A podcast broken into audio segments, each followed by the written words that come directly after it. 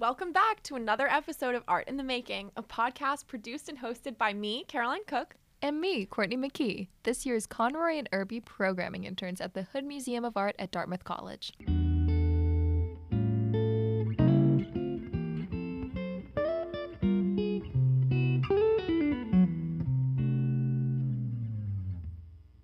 This podcast is about how art's made. We're tracing the history of different materials used in the creation of art through the ages and highlighting pieces in the Hoods collection that you can see for yourself. If you've joined us before, you've looked at stone and metalwork already. But what about something softer, something pliable? What about something two dimensional? Ooh, you've guessed it. Today, we're talking about paper. Oh my gosh, I just realized we've gotten rock, paper, scissors now. You mean rock, scissors, paper? What? Anyways, it's true. These three materials cover an awful lot of early art. When you think of art in a gallery, you probably think of paintings, which are a lot closer to paper than iron ore. That's true, but how did we start working in two dimensions? How did we turn brittle fibers into pliant paper? Well, Caroline, it's a question that takes us back to ancient Egypt. Ooh. You've probably heard of papyrus, but what exactly is it? The early predecessor of what we call paper first emerged in ancient Egypt around 3000 BCE. Oh. Egyptians made papyrus from a plant by the same name, papyrus, that's native to marshy areas like the banks of the Nile River. The plants are rough and green on the outside, but the white pith on the inside is the material that was used to make the papyrus. And the pith was ideal for this purpose because it's made of vascular tissue, which transports water and nutrients from the soil up through the plant, so the fibers are long and strong. That makes sense. Picture the vertical grain on a wooden table, and you'll know what we're talking about. The sheets of papyrus were made by crisscrossing the pith slices at perpendicular angles in order to increase the strength. Yeah, it might sound simple, but the process was really time consuming and it took a lot of skill to cut sheets thin enough to actually write on. It's believed that this whole process was achieved somehow without any sort of adhesive. The Egyptians didn't write this stuff down, even though they had paper to keep records. Uh-huh. No, they didn't. But Pliny the Elder, the Roman author, wrote about the process in pretty vague terms, so we know that the sheets were pressed and then dried, maybe even in the sun.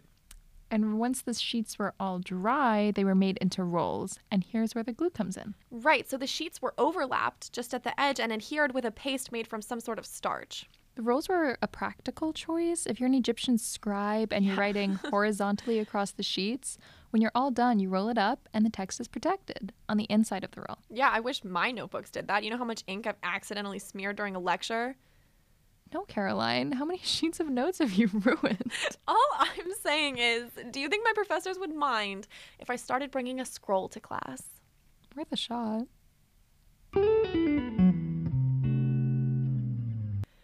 So while the earlier remnants of paper come from the 2nd century BCE in the Gansu province of China, Whoa, that's early. I know. Paper was officially recorded as being invented by a Chinese court official from the Eastern Han dynasty called Cai Lun in the 2nd century. CE. Cai Lun took bark from a mulberry tree, Okay. hemp, and rags of fabric, mixed them with water, mashed them to a pulp, strained out the water, and then dried the leftover flattened material in the sun until they formed a sheet.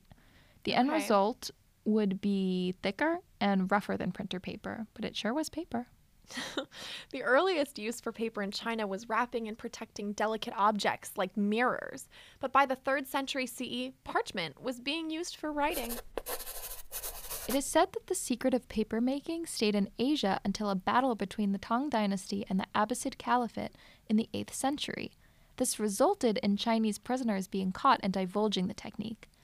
However, the truth is that paper was being made in Central Asia and the Muslim world before the 8th century, with the technique likely being spread by traveling merchants and monks along trade routes. Oh, like the Silk Road. Exactly. So paper only reached Europe, however, around the 11th century after the Umayyads conquered the Iberian Peninsula. Still, its use was not widespread though, because paper was considered to be an inferior material to parchment. Are they not the same thing? Well, not originally.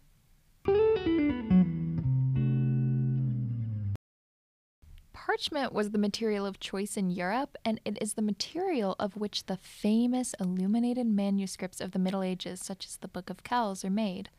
Right, parchment is composed of the skin of animals, usually goat, sheep, or cow. Vellum is a finer type of parchment made from the skin of young animals, usually calves, hence the name veal of vellum, but sometimes lamb or kid, uh, baby goats, just to be clear. Well, the process of making parchment involves washing the skin clean of dirt or bugs and then soaking the skin in lime for several days to help remove the hair. what is lime? Good question. Lime is a caustic alkaline substance made primarily of calcium and an oxide or hydroxide. Lime water, which the skins would have been soaked in, was a dilute of calcium hydroxide. After the skin is soaked, it's then scraped with a rounded, sharp edged tool to remove the remaining hair and the, the upper film of skin. Okay, so the skin is then hooked into a frame, and gradually the screws are tightened in order to stretch it out into really thin sheets. These sheets are then cut into rectangles. Oh, and by the way, you can make your own paper. If you get so inspired, it's actually a lot easier than you might think. Right. All you have to do is save some cardboard scraps from boxes or packaging. You can cut the scraps into pieces and soak them in water until they get mushy. Mm. You'll then need some sort of mesh to capture the scraps and drain the water. But if you leave them to dry in the shape of a rectangle, you'll end up with sheets of paper. Now, I wouldn't put it in your printer, but you could use it as scrap paper. You could make greeting cards or anything else. It's a great way to recycle the cardboard that circulates around us.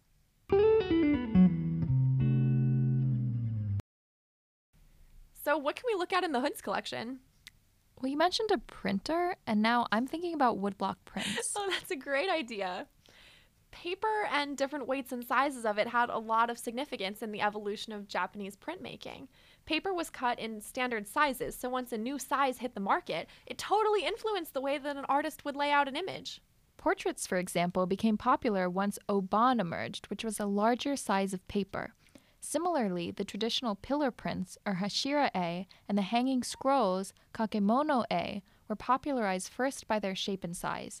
Hanging Yeah. a long, thin print in your house was very fashionable. And to stay on trend, artists had to find innovative compositions that could fit those shapes. So waterfalls became super popular and they accentuate the cut of the paper. Yeah, that's a really interesting example because with these woodblock prints, we can see that the material, the paper, and also the wood and the ink influence what is depicted and how. Yeah, it's not always the reverse like we think it is.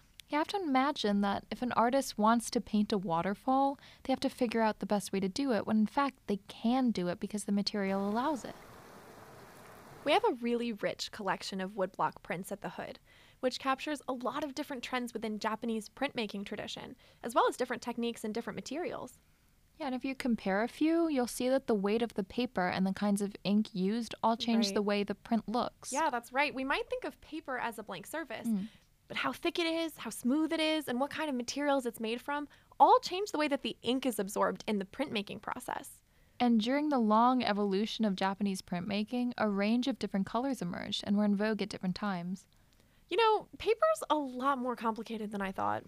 Caroline, would you say it's not as light as it seems? Oh my god. The first piece I want to look at is called Prosperity of Tokyo Fashion of the Street. It's a mm. late 19th century print by Utagawa Hiroshige III in three separate pieces that together make this one scene.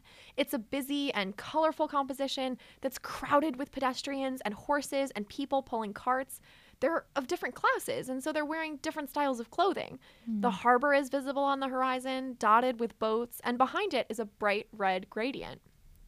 Yeah, what might strike you at first is how many different colors are present on the page. A lot of Japanese prints are marked by their relatively limited color palette, while this one is super vibrant. Yeah. The detailed clothing of the crowd is shaded in purples and teals and bright reds and yellows. Wow. The foreground is a pale green that fades into white before the ground turns into water. There's a stripe of dark, really intense blue at the top of the sky. Yeah, it's beautiful. And this wide range of colors suggests a really sturdy sheet of paper. Why is that? Well, really, it's all about the medium. We have to remember that this is a wood block print, which means each color present required a separate block to be carved and another step in the printing process, One block, the key block, would lay down all the outlines. So subsequent block would fill in the planes that are blue. Another will fill in the planes that are red, and so on. Yeah. Yeah, exactly. So not only does a wide color palette necessitate more steps in the printmaking process and more blocks to carve and more ink, but it also means that this page is really going to soak up some ink. I'd never thought about that before. Yeah, I think, you know, paper might be more complex than we give it credit for. The paper used by traditional printmakers was called washi, and it was quite thin considering how hmm. durable it was. The paper that was strong enough to survive this many colors, which each require a lot of pressure to transfer the ink, was made from the inner bark of mulberry trees. Okay, so that's definitely going to be a finer grain and a smoother surface than, say, the strong, thick fibers of a papyrus plant. Yeah, definitely. The source material for the paper matters a lot here. It sounds like the Japanese printmaking industry was so lucrative that a lot of the supply chain evolved too. Like paper started having standardized sizes. That brings us to our next piece, actually. American artist Everett Shinn drew this pastel sketch of a busy scene in Trafalgar Square in London in 1900. Some architecture can be seen in the background as horse drawn carriages and pedestrians pass by where the viewer is situated.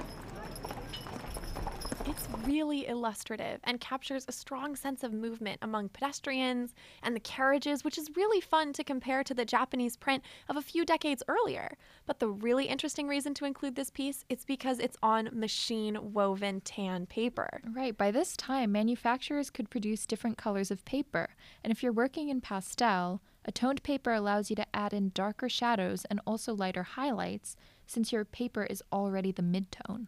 Yeah, you know, I think it's the white in this piece that really pops. I agree. And the sketchy quality really shines specifically because the paper is so smooth and industrial. That's so cool. The main action of this piece is in pastel, but the inscriptions are in pen and ink and graphite, so you can see how the different materials sit on the surface of the paper.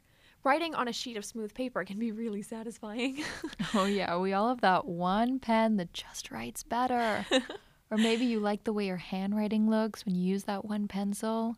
Have you ever thought about why that is? well, it's probably what they call the tooth of the paper. Even a sheet that seems really smooth still has some texture to it. I also think it's interesting to see how differently the red plays in this scene than in the Hiroshige print. Yeah.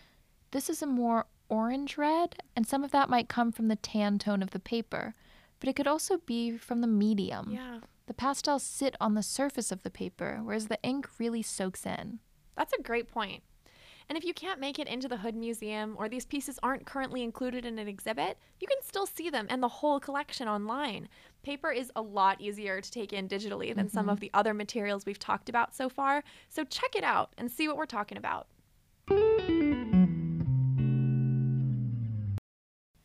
The paper you're probably most familiar with, and on which you've probably drawn some doodles yourself, is printer paper.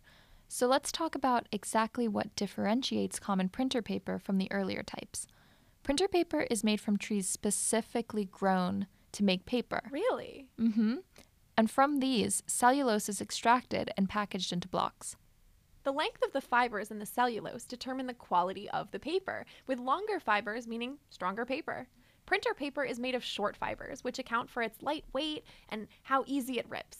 The short fibers of cellulose are soaked in water and then chalk is added, which will make the paper whiter as well as fill in the gaps between the fibers to make it smoother. The fibers, chalk, and water are then ground down into microfibers and spun in cyclone filters to remove any impurities. Next, the mixture is spread evenly on huge nets, and at this point, the mixture is around 99.5% water. For every one pound of paper made, you need around 100 pounds of water. Wow. Mm-hmm. Making recirculation of this water environmentally essential. Some dyes are also added at this point to balance out the yellowish tinge of the cellulose, and what remains now is to take away the excess water, which takes a number of steps. So, first, the saturated sheet is pressed between two layers of felt. Then the water is re wetted with starch, the common sources of which are maize, corn, potato, wheat, and tapioca. The purpose of this step is to A, strengthen the paper, B, ensure that no fibers are sticking up, and C, impede the paper's ability to continue absorbing water. Next, the water is removed again using high pressurized air and put in an oven where large steel drums press and flatten the sheet. Finally, after computer checks for inconsistencies in the thickness of the sheet, it is rolled up into what looks like, well, frankly, a giant roll of toilet paper. this is ready to be cut into standard sizes and distributed. Phew. That was a lot. Yep, but even with all those steps, that was a simplified account of the modern process of making paper, an industry that generated $518 billion in the US in 2019. It is clear that we've come a long way from cutting and crisscrossing papyrus pith.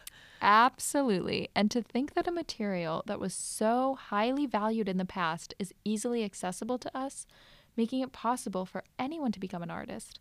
Just by picking up a piece of scrap paper and a ballpoint pen.